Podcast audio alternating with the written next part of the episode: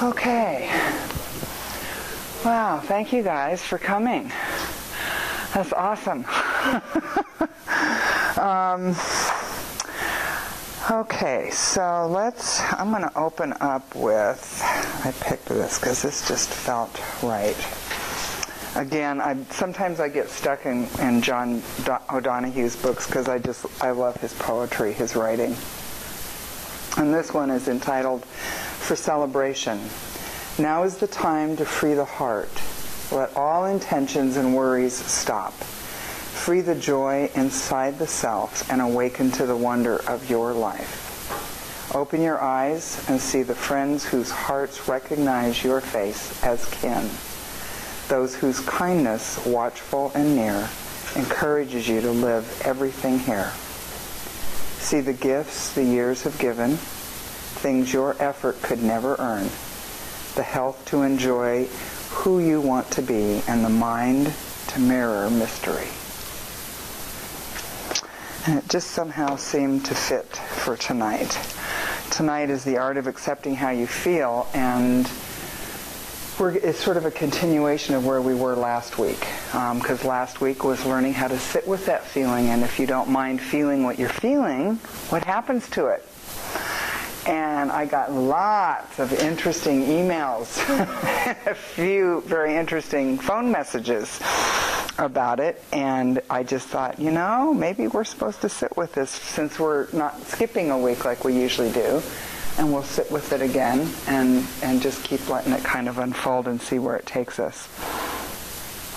So, with um, the meditation, again, you can go ahead and use it as just a silent meditation where you go to a place of no thought, or if you choose, focus on a feeling or something that you've been kind of wrestling with and pull it up feel it, experience it, and be with it in acceptance.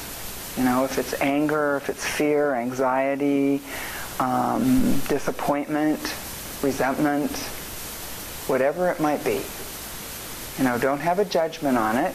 Just invite it all in, sit with it, accept it. If I don't mind feeling this in this moment, what might happen to it?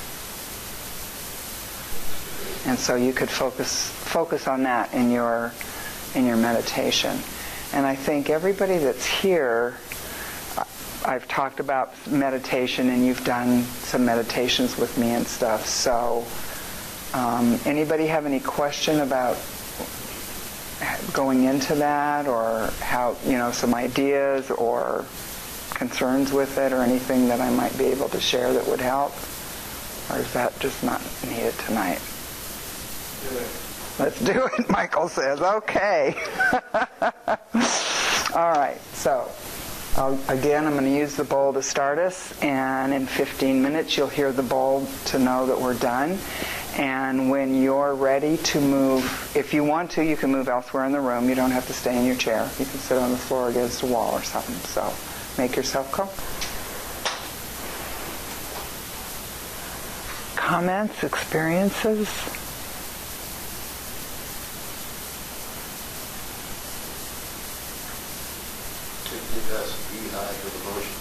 The what? The beehive. Ah. Okay. Could you be okay with that? Were you able to move into just accepting, okay, I guess it's just going to be busy up there now, this time? Yeah. Yeah. Because sometimes I notice that when my mind won't stop, and it'll just, it, it's just doing this, oh, and there's this, and there's that, and oh, you forgot this, and, you know, it's like all this stuff starts hitting the surface, right? And, and then I'll just go, oh, okay, so I have to be in acceptance. I can choose to be in acceptance that right now my mind's not going to be quiet. And having acceptance about that.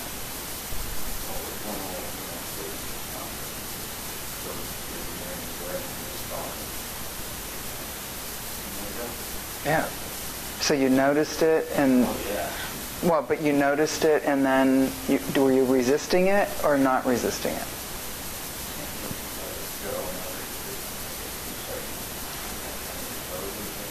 Mm-hmm.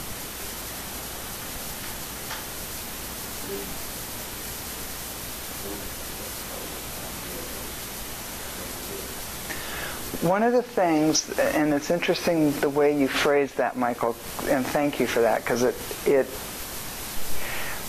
for me, for the longest time, the notion of letting go, letting go of, of a feeling, letting go of a thought,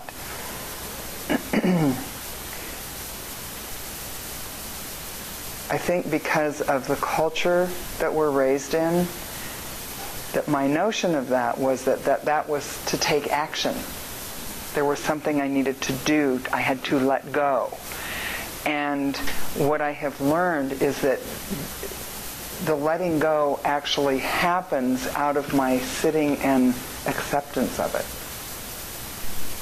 So that when I get right with it in this instant, in this moment, and focus on having complete acceptance of whatever that is. That right now I'm feeling resentful towards so and so for this. Okay? And I know I've written about it and I know I've owned my part in it. I've you know I've done I've done the the doing part. Right? So there were lots of times where I didn't understand, okay, well then why why can't I let this go? Like it was an action I had to take. And, and what I discovered is it's not an action.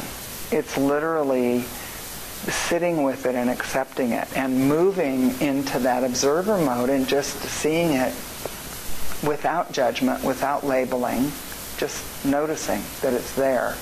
And it let go it lets go of me in that moment. So it's not, letting go is not a doing.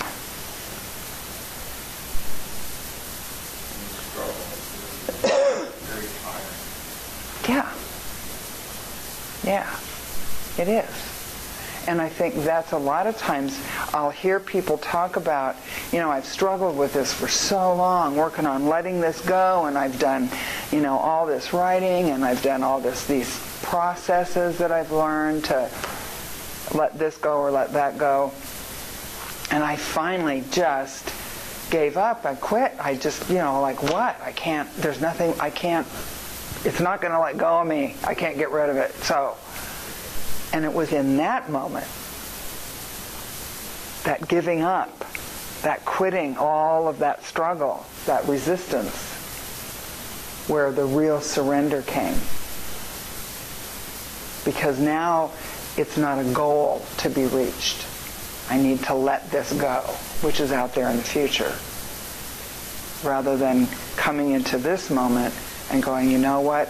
What I sat with was now I don't I, I don't know where y'all at with astrology, but uh, I studied the science of astrology for a long time, and, and I'm not an astrologist, and I won't do it for people because I really think that takes a gift.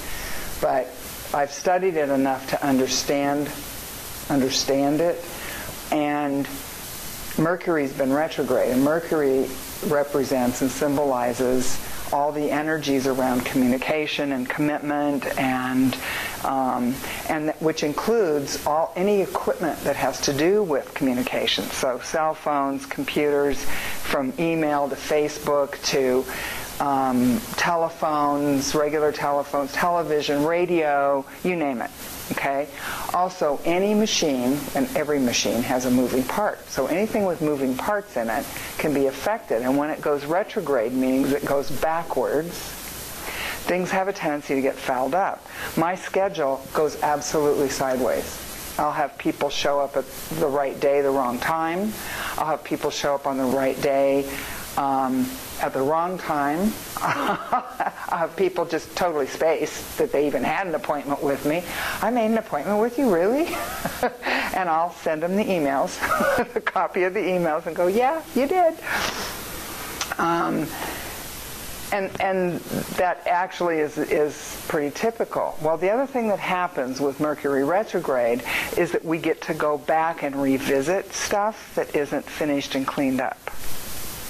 So I don't know if any of you have noticed that the last three weeks or so, you've been dealing with maybe some past issues or some things that you thought were cleaned up or you thought were, God, I thought I already did a bunch of work on this. What the heck? You know, why am I, why is this coming up again? Um, so one of the things I have dealt with in the last couple of days is because of this crazy schedule stuff that's been going on, my financial picture is really looking rather bleak. and so I've had this anxiety and this fear come up around that, being able to make, you know, pay my just basic bills. And I've noticed, and, and I get really aware pretty quick anymore, but I'll notice when I'm in resistance of it, like I, I don't want to experience it because it feels horribly uncomfortable. And it's like I start to spin inside. In fact, I refer a lot of times to, to the whole experience as you know, being spun out. And we've heard people use that phrase because that's literally, I think, what happens. We get the energy moving at, at such a crazy frequency up here in our minds that we alter our frequency, we alter our energy a great deal. And so we aren't calm and relaxed, and our energy isn't on a nice, smooth, consistent level. And we're certainly not grounded because we're not in our bodies. And so I'll notice it, and I'll notice that I've also jumped into making all kinds of effort. You know, I'm going to do this and I'm going to do that, and, and all these, you know, all these money-making ideas. You know, that I, oh, I should have taken care of this and I should have done that, and so I'll, I'll, I'll catch myself doing that, and I'll think, and Karen, how well has that worked for you in the past? Not so much. and all it's ever done is amped up and magnified the anxiety. So earlier today, I spent some time sitting with it. And then I chose to do it again tonight. Um, to just embrace that rather than trying to find a way to let it go, trying to take an action that makes it go. Because when I do that, that's what resistance is. And in that resistance, we create more of it. It just comes back so that we get to deal with it on a, on a stronger level, a bigger level, or in some other form.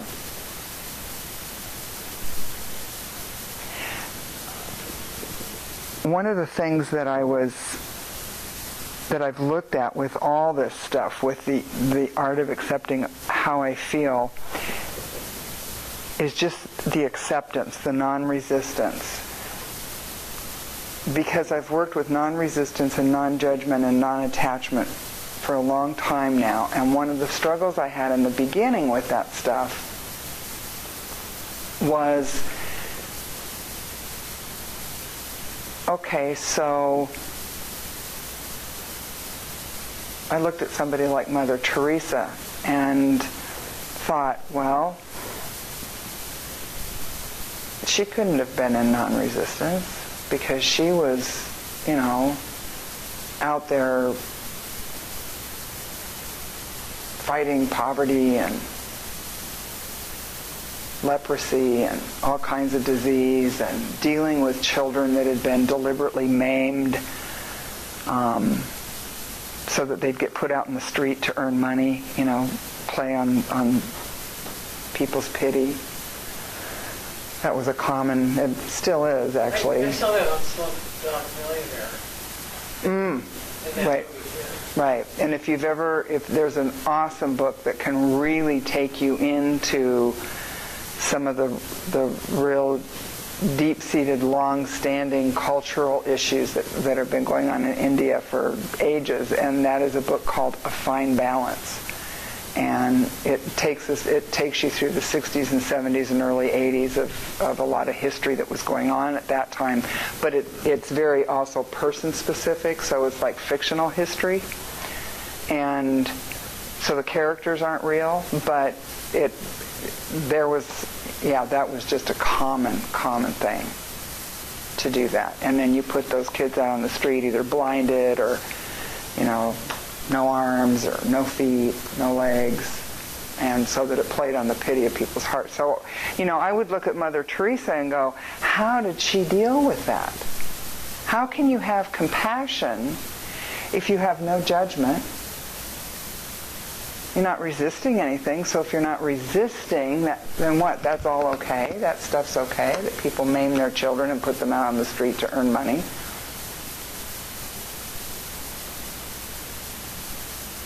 And what I was, what, what got really clear for me was that it's not about, it's not a question of contemplation, non, you know, which those three things are to me, which is being in the moment. So it's not a question of contemplation versus action. So if we're talking about letting go, for me that's a non-action thing. Because when I move into this moment, generally whatever I was work trying to let go of lets go of me. Okay? When I'm talking about stuff outside of me, like for example, the whole dollar issue. Okay? It's not until I get into this moment and sit and work with acceptance of this is how I'm feeling right now. Can I, if I don't mind feeling this anxiety and fear over finances, what happens to it? And I sat with that today and experienced it slowly dissolving. And as it was dissolving, there were some other thoughts that would I don't think would have occurred to me otherwise that came in that were effortless, absolutely effortless. And then I got to experience sort of a momentary, I don't even know how to describe this because I called it a teaser and then I thought, no, okay, universe, I know you're not teasing me. Well, maybe you are. but but I went to my laptop to start just answering emails, and I had gotten an email from Airbnb where I rent my uh, a guest room that I have out to people, and it's an international site where you can rent a room out in your home to, to folks and it's less expensive than a hotel you know has more amenities blah blah blah and um, so I had this um, couple from Los Angeles that were wanting to rent for four nights. So it was like, oh my gosh, I let go, and here's some dollars come in, right? So I respond, yes, it's available, and I and I'll pre-approve your reservation, blah blah blah.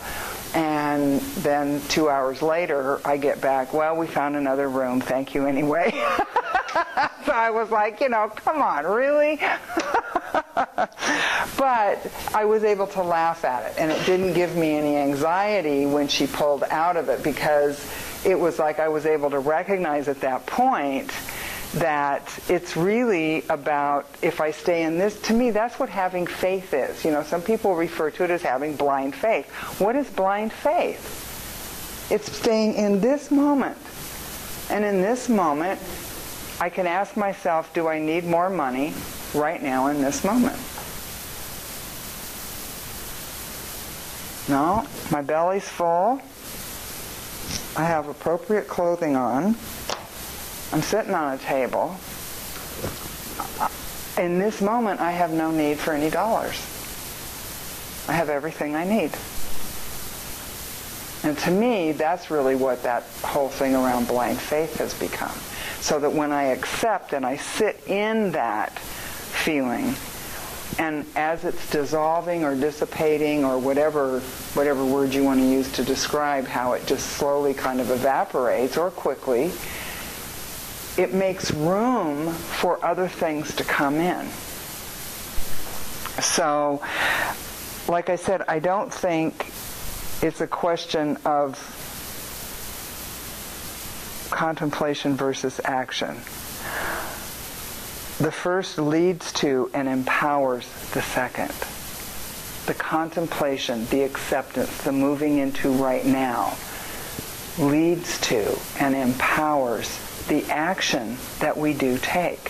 So it's not like I'm just going to sit back and wait for the universe to come up with dollars. At the same time, it's not up to me to make stuff happen. And that I can accept. I can't accept that when I'm coming from a place of anxiety and fear. I feel like I'm all alone.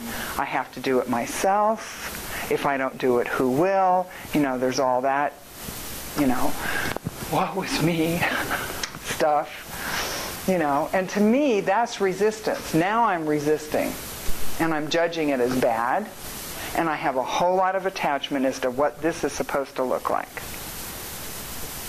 And I know from just looking back at my life in the past, when I lived by resistance, judgment, and attachment to everything, where it got me. And it certainly didn't get me really happy. I mean, I, I, yes, I believe it can get us to a certain point, you know, by sheer willpower. For example, one of the things that I teach is healing touch, is energy medicine. I certify in energy, certify people in energy medicine. And one of the things that I talk about in that class is, yes, you can do it. You can sort of pull up your own will and from your own psyche run energy from your hands into another person's body, activating their energy and promoting healing, and see definitive results. What's going to happen though is that you are going to get tired, very tired, and you're going to get drained, and it will only work to a certain degree. So, do you want to be the water or the hose? If you're the hose, you're just the conduit, and you open yourself up to universal energy and say, okay, I'm the hose, run through me for whatever it is this person needs in their best, highest, and best good. Then I'm never tired. And I end up getting healing energy through that as well. So, and, and it's a night and day difference. And I can always tell with my students who are still doing it from themselves, you know, doing it from that place of ego, they're always talking about how tired they are. And that's, that, I, yeah, I would be too. So to me, it's no different than with the rest of this stuff. When I get out of the way and allow myself to be in this moment, and as a result of that, that empowers whatever my action is. It inspires what my action's supposed to be. Not out of left brain, I've had to sit and sort and figure out, you know, because I only know so much. And I'm only going to come up with so many ideas. And then I'm going to start running those, I'm going to start what, retreading those ideas, doing them just a little different, right? And this time get different results.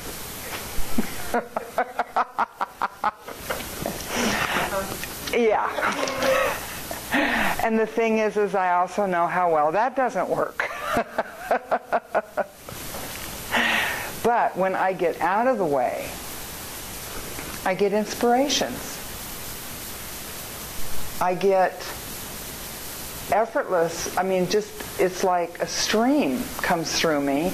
And it's like, I, you know, as much as the ego wants to jump up and take all kinds of credit, oh, aren't I smart? I figured that out. You know, and it so wasn't the ego because it just came in so out of left field and had, had nothing to do with anything. And not only is it inspired and empowered, but I find myself rather than lose myself in the process. And that's the difference. I, I always experienced losing myself and thinking that was a good thing in the process when I was making something happen, when I was doing all this efforting.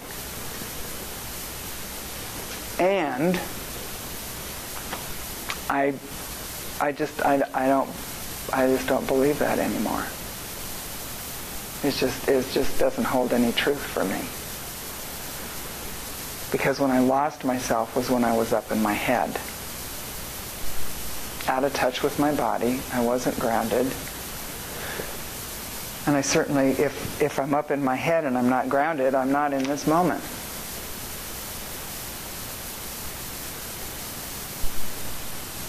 And that's where I am most connect. That's where I'm really only connected to my myself, my true nature, is when I'm in this moment. So.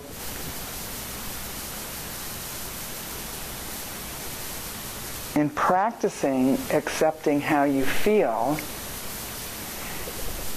one of the things you have you may have to acknowledge is that it's counterintuitive to everything that you feel and, and your instincts, because your instinct is, well, I don't want to stay fearful. I'm going to do anything to, to other than to feel. I would rather feel angry. You know, that's usually, in fact, usually that's what anger's about. Anger's usually always, it's a secondary emotion that's always about hurt or fear. And fear always boils down to two things Always, always, always fear of losing what I have or not getting what I want. No matter what it is. It doesn't have to be a thing. You know, a lot of times it is about our two-year-old not getting what she wants or what he wants or, or somebody's taken something. You know, I think I talked last week about the idea of getting a car stolen, right? You hear about somebody else's car getting stolen and you're going, oh, bummer. And you go out to get in your car and it's gone my car has been stolen. and it takes on a whole different energy. so I think that if in the process of learning this art of acceptance of my feelings, one of the things that I needed to do was to acknowledge that a lot of those feelings are feelings I'm desperately trying to run away from, that my instinct for survival says, no, we don't want to go there. That it's counterintuitive, that everything in me is going, putting on the brakes and throwing up the wall and saying, no, no, no, no.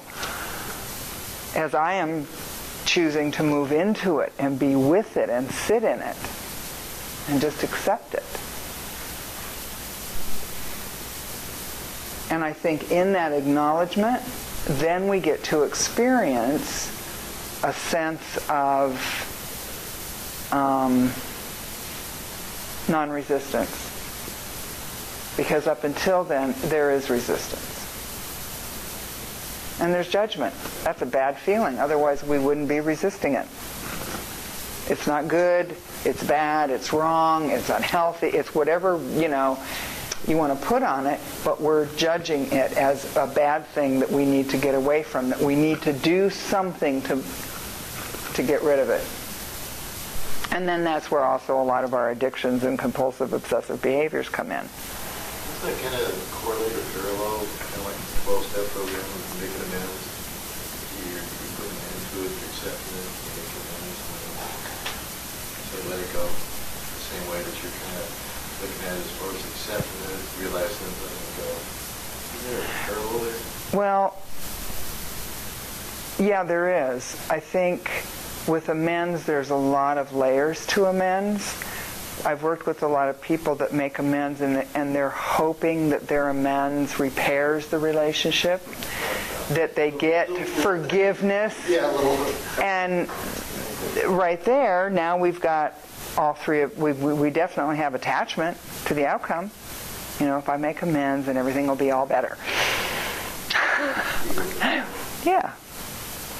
So, um, if if you're in a place where, in making those amends, you're truly accepting that this is what I did.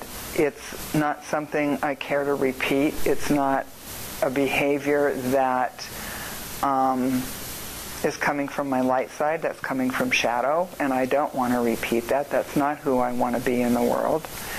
And when I make this amends, I have no expectation that the other person, one, forgive me, Two, I have no attachment to how they react or respond to it because they may want to cuss you out. Say, God damn right. And you need to be making amends about this and this and this and this too. And, you know, and so that's when I went back to my sponsor and said, do I have to make amends for shit I can't remember? Because I don't remember any of that. and, you know, and you know, over some time, I sat with that and decided that, yeah, just because I couldn't remember it, and if that was their memory of it, you know, if I did remember doing that, would I be okay with it? Absolutely not. So, what is the harm to me in going ahead and making amends for that? Being honest and saying, honest to God, I don't remember it. But I have no reason not to believe you. That kind of comes from the point of making amends is accepting whatever it is, the fault, the feeling, or the thought that you had, the uh, anxiety, whatever it is, or problem that you had. Um, and accepting that, dealing with that, and then letting go in a weird kind of parallel way is, you know, is kind of one of the similarities there. Not making sense. Well, I'm thinking kind of you mean leading up to before you get to the place of making the Well, You know, amends? the said, you know, like you're talking about, accept a, a feeling, and, and, and So the feeling of guilt or shame. Yeah, and then, you- so then if you, you make a, a form of amends, and then you can go ahead and sit with that, you accepted it, and it, it more or less resolves and washes it out of the system. Yeah, it would be the same. Because if you're sitting with it and, and having acceptance of it, right, rather than doing what the mind and the ego want to do with things, which is to avoid that. It doesn't feel good. So let's avoid that. You know, let's go to the refrigerator, let's pick up a drink, let's go gamble, let's, you know, work 80 hours a week, let's, you know, any number of, I mean, we can take any behavior. And if and once we're compulsive and obsessive about it, we've laid down a neuron track and we've created an addiction out of it. So,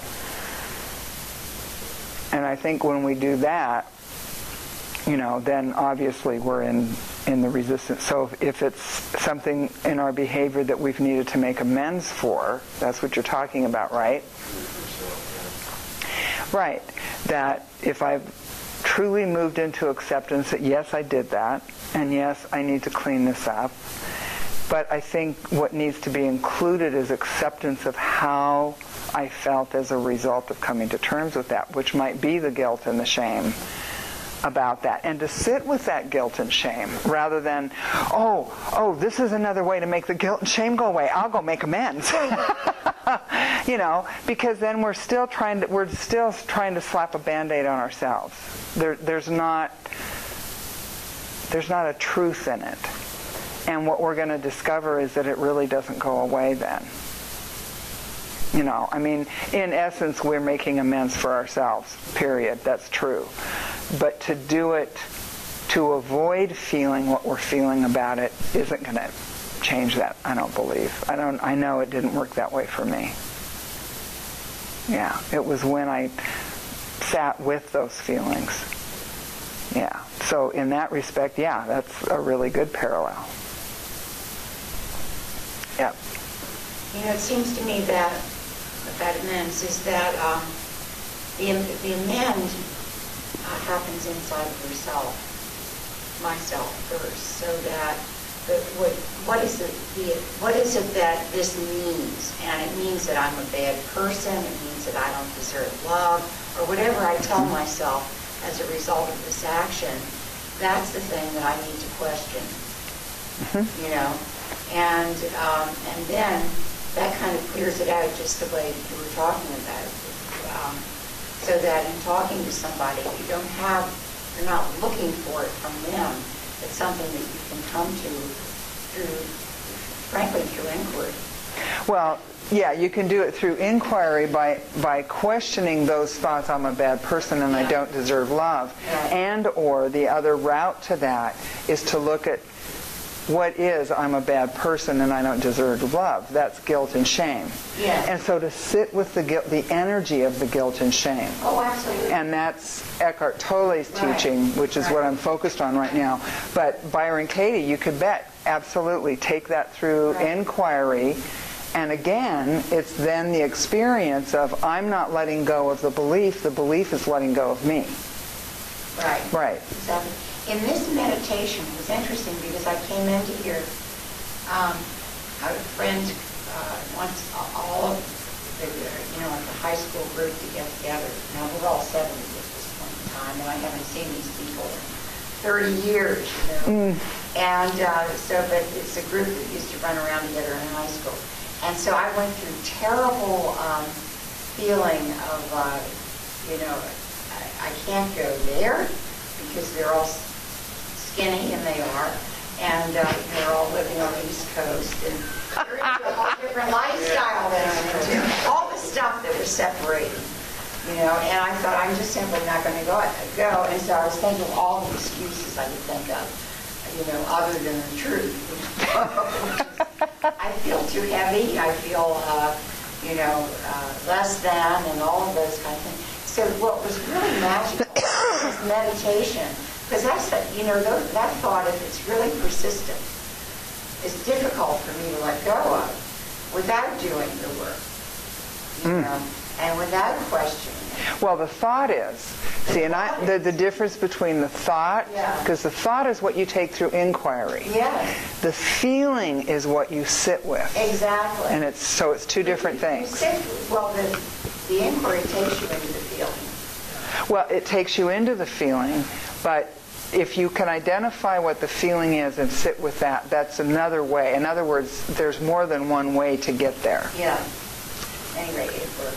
Yeah, awesome. That's wonderful. really- So are you going? Uh, well,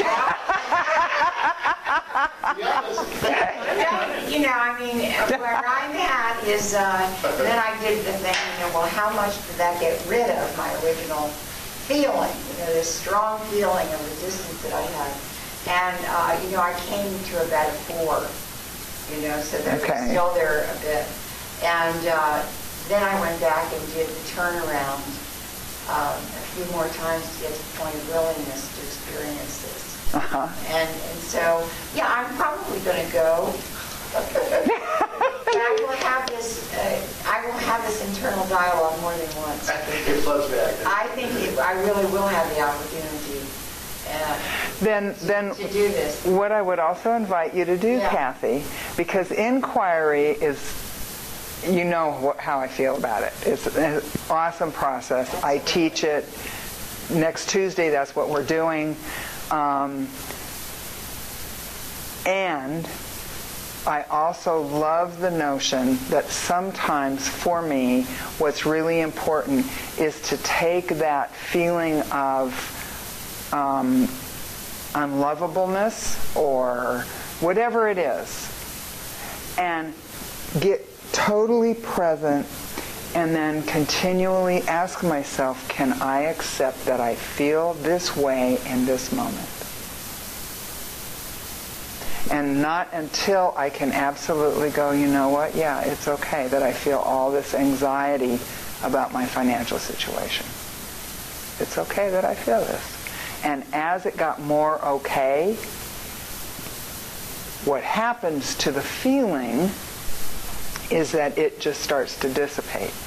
It just, in fact, what I think happens, and, and, and Tolle has referred to this, that what we do actually is transmute that energy into pure consciousness.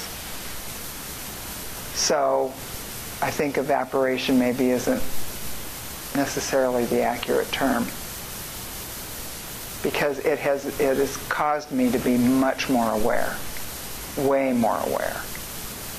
Yeah.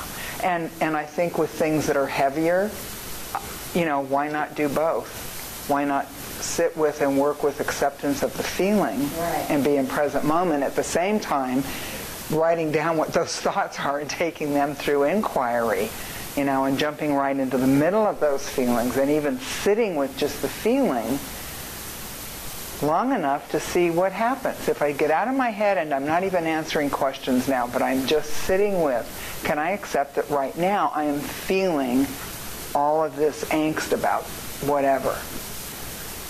Well, the course talks about, you know, I mean, that's, I mean, our lessons are saying we're not bodies. you know. Right. Body, I drink. Oh, I know.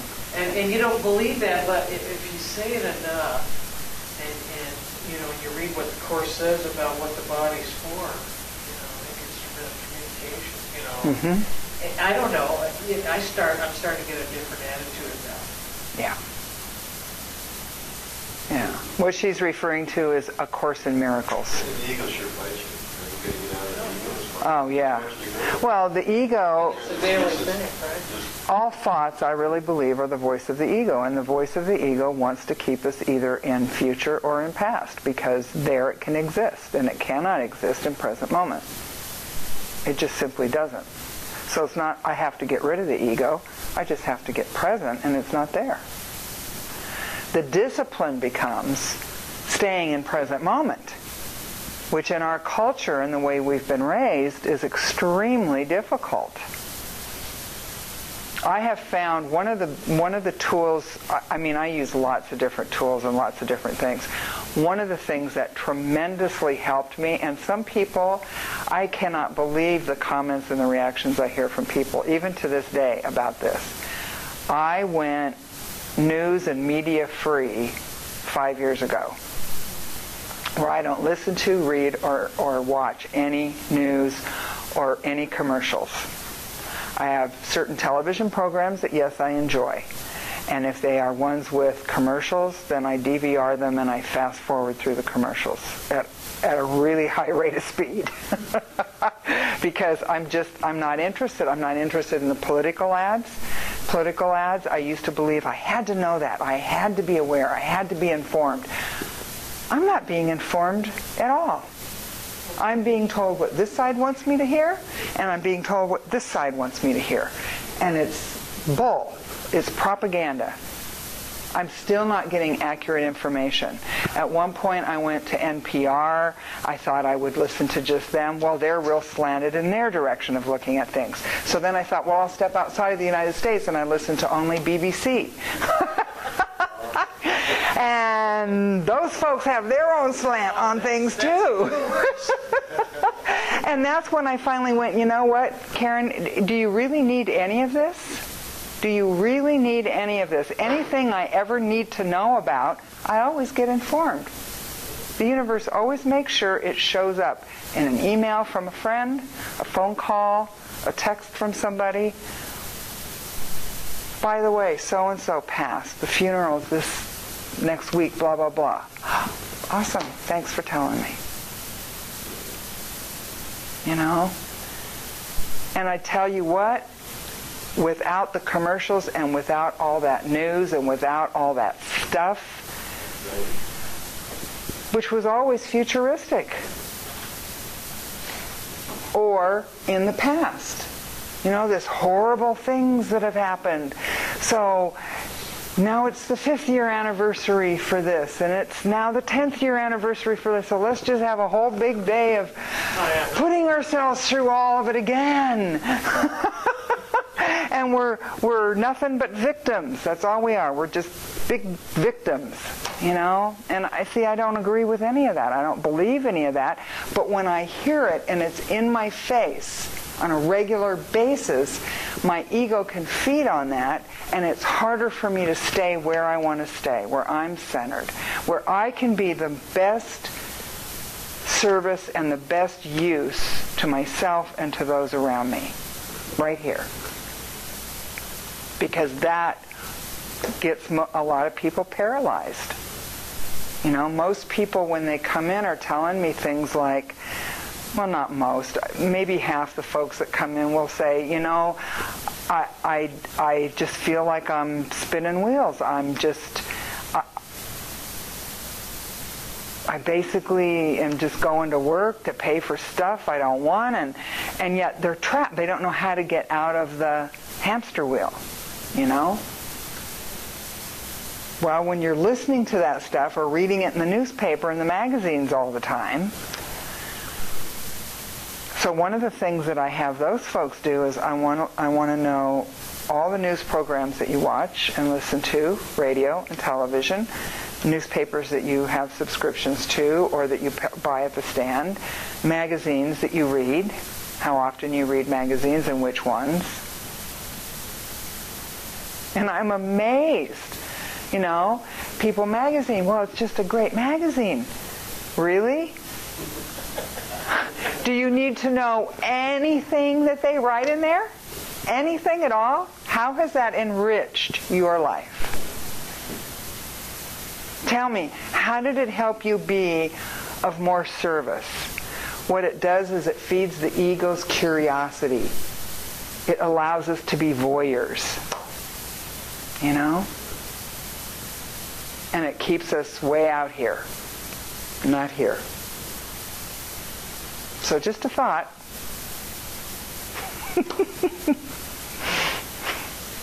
Not judging, just saying. It's almost, it's almost like a trauma state too, I think, you know? um, Yes.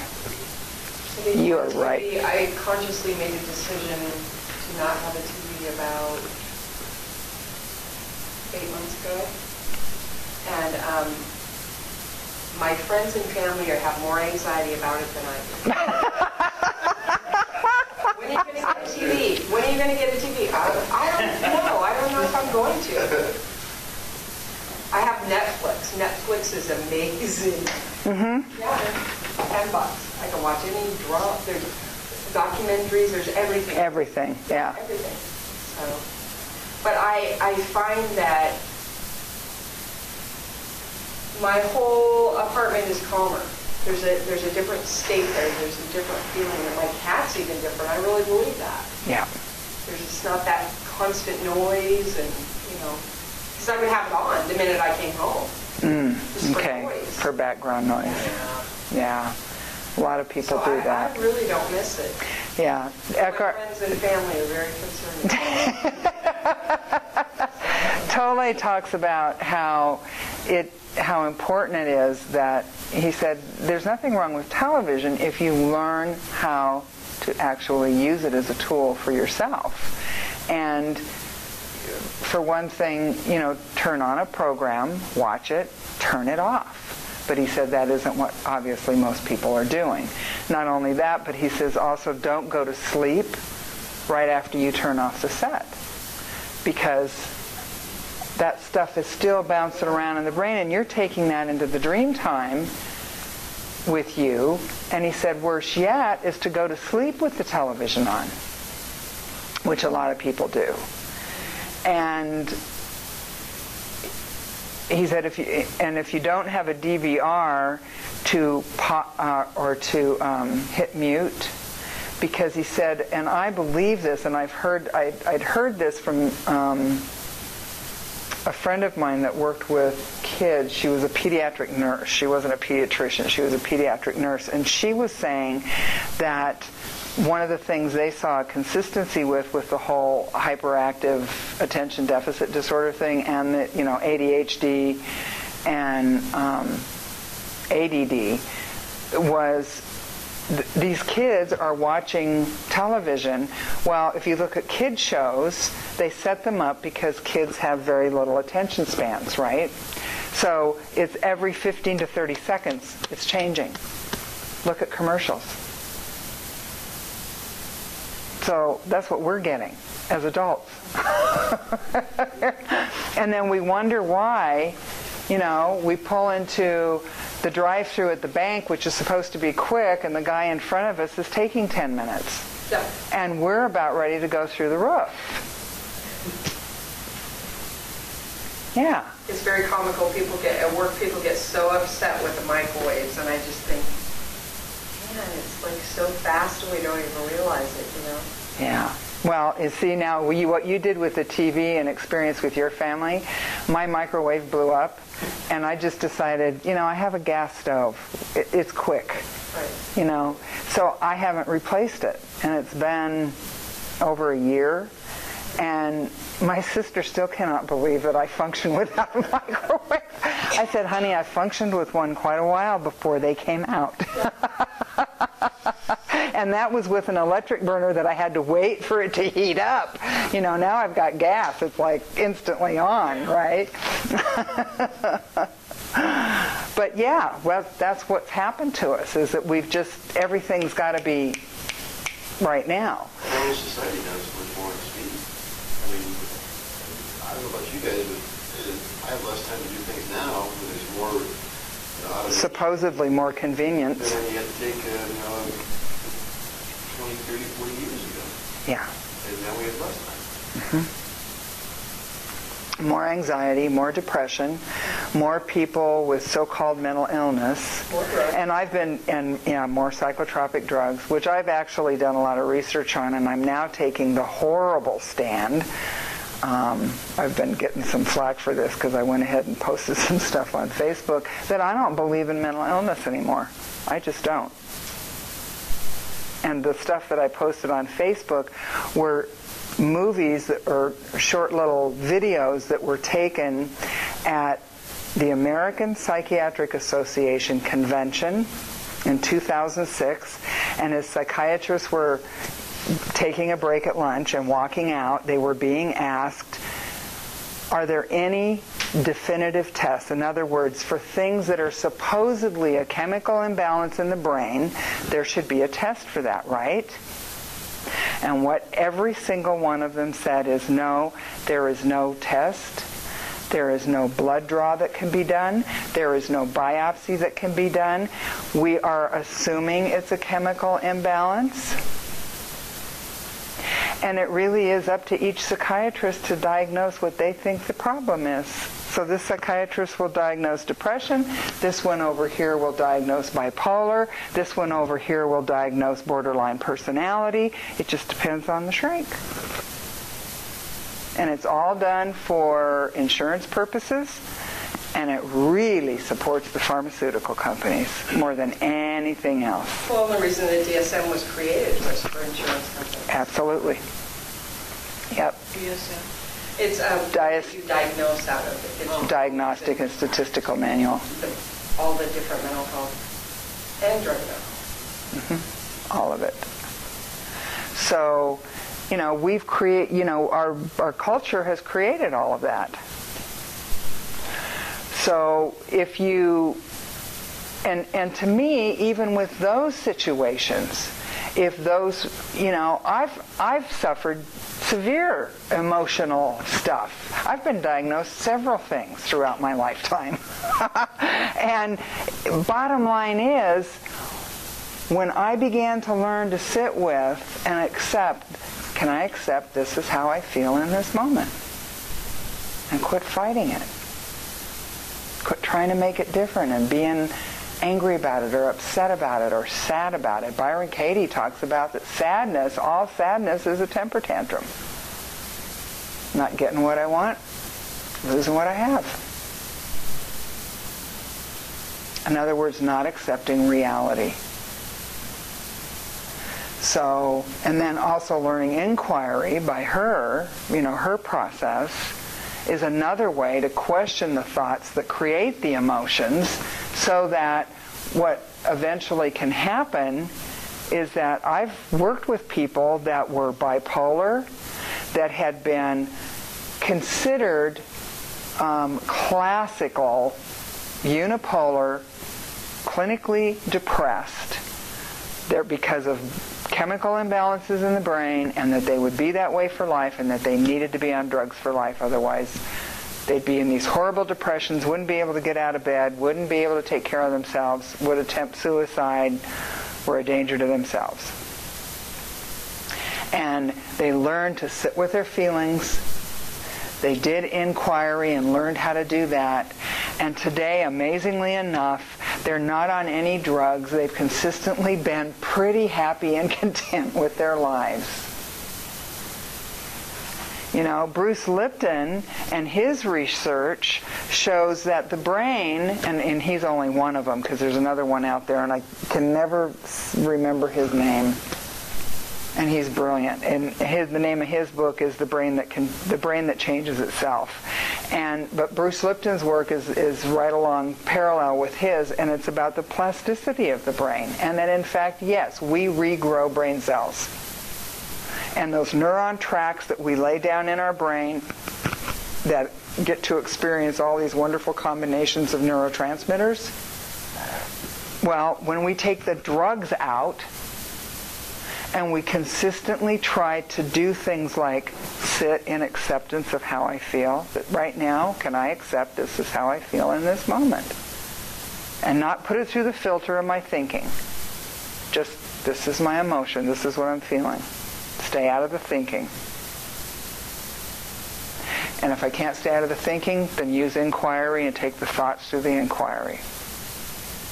Then eventually what happens is that we literally reroute those neuron tracks. We completely remap our brain. We have the power to do that. They've also, through that process, discovered that we're the ones that have the power. For example, you know of people that say they had cancer in their history, their family history, lots of different cancers, maybe lung cancer, pancreatic cancer, stomach cancer.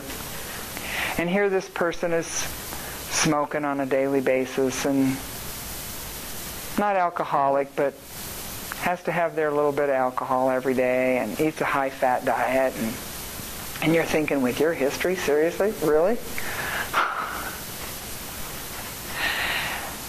And yet that person lives till they're 90 years old and dies peacefully in their sleep. And you're going, what's wrong with this picture? Because I hear all this stuff in the news, right? Which, oh, by the way, do you notice how that changes too? The longest time coffee, coffee and caffeine were bad for us, and now they're now they're saying I think the latest was one to two cups a day is good for the heart. Um, high fat diets are bad for you, and then there's the Atkins diet that promotes nothing but high fat and meat, right? No vegetables, no complex carbohydrates, no fiber. Meat, meat, meat, meat, meat. You know, be massive carnivore. Okay. What they have found out, Lipton's group, was that there is a switch in us that we can turn on the gene, we can turn it off. And that that's where the so-called spontaneous remissions are coming from. That it's how we perceive our environment, whether we turn on those genetic switches or not. So that person that comes from that family with that horrible health history and is practicing all those horrible health habits and lives to the ripe old age of 90 and dies peacefully in his sleep. his perception of his environment was really positive, healthy.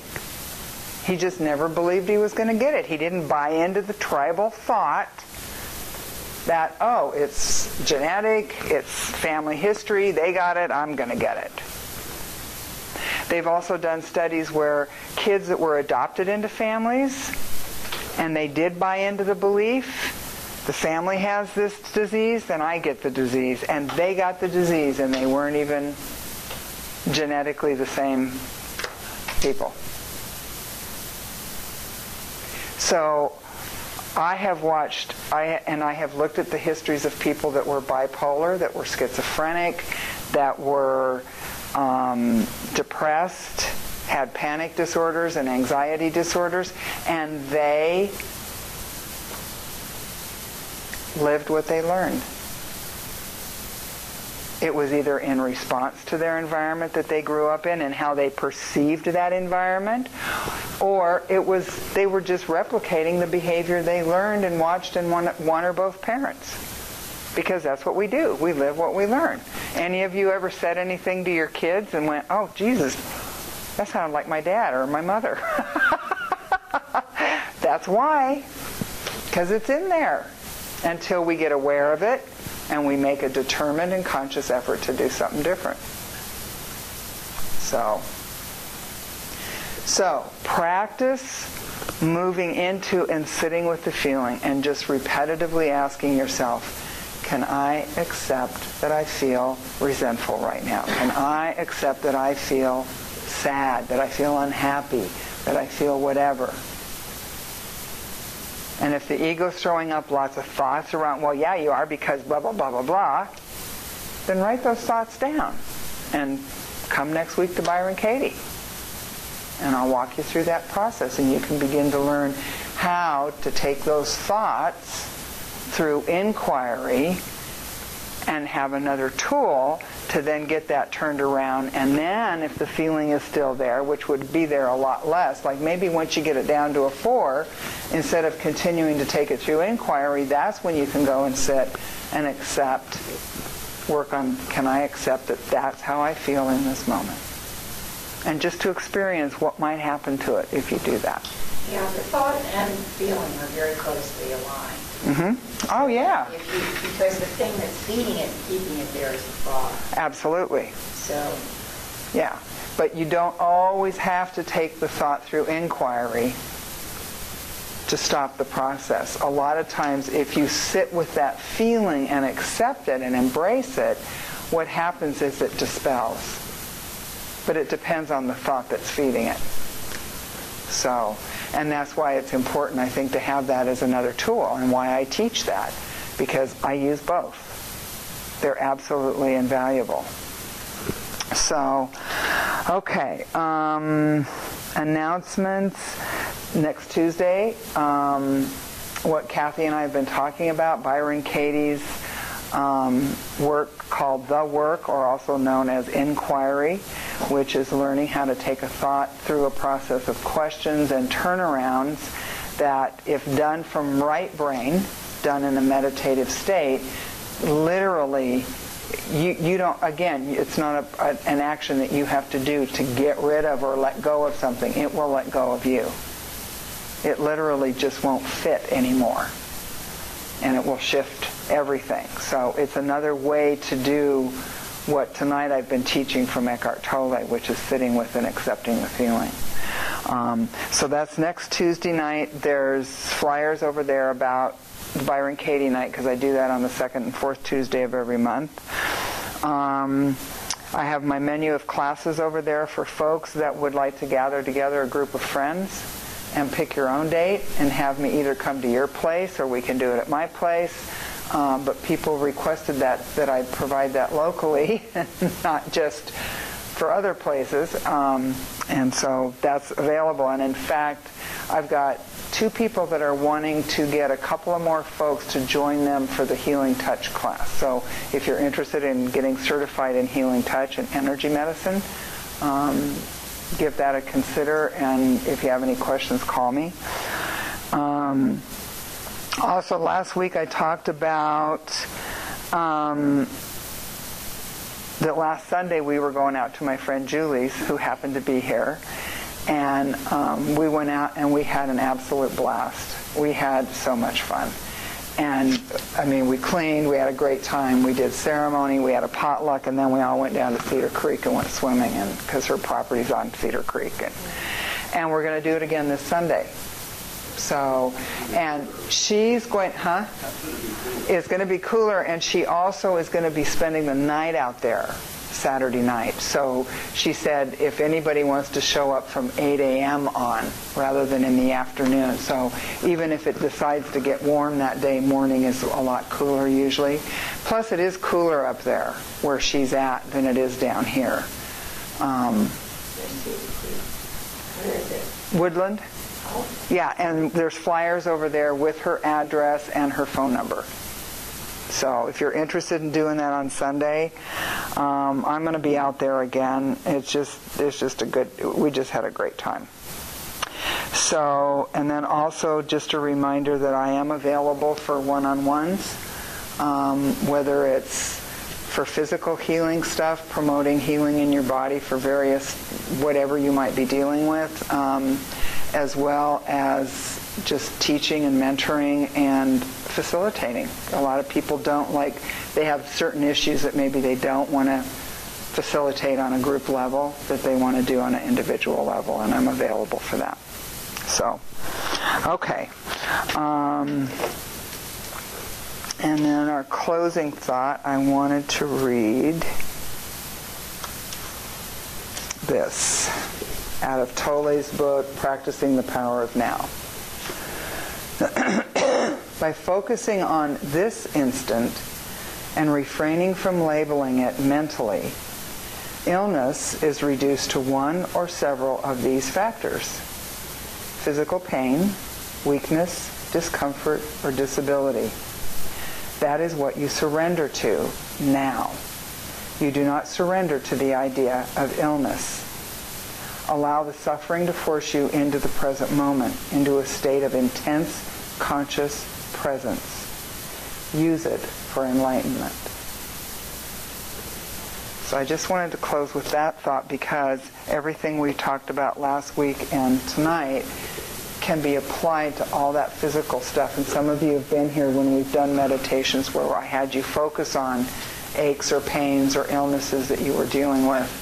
And there were some pretty amazing experiences that folks had as a result of that.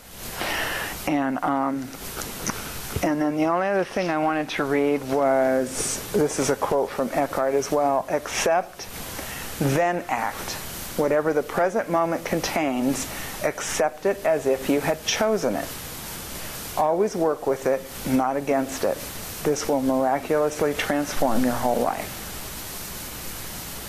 So just by acting as if I, I created this, I chose this to be here, to teach me, and I accept it. And then from there move into inspired, empowered action is a whole lot different than that desperate attempt that we we make that we call I'm taking action, I'm busy doing things, you know.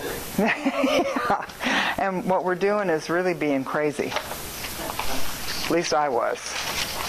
Okay, so close with um, the original Lord's Prayer. O cosmic birther of all radiance and vibration, soften the ground of our being and carve out a space within us where your presence can abide. Fill us with your creativity so that we may be empowered to bear the fruit of your mission. Let each of our actions bear fruit in accordance with our desire. Endow us with the wisdom to produce and share what each being needs to grow and flourish. Untie the tangled threads of destiny that bind us as we release others from the entanglements of past mistakes. Do not let us be seduced by that which would divert us from our true purpose, but illuminate the opportunities of the present moment. For you are the ground and the fruitful vision, the birth power and fulfillment as all is gathered and made whole again. Aho. And thank you all very much. I get to teach what I most need to learn. Can I read that thing again?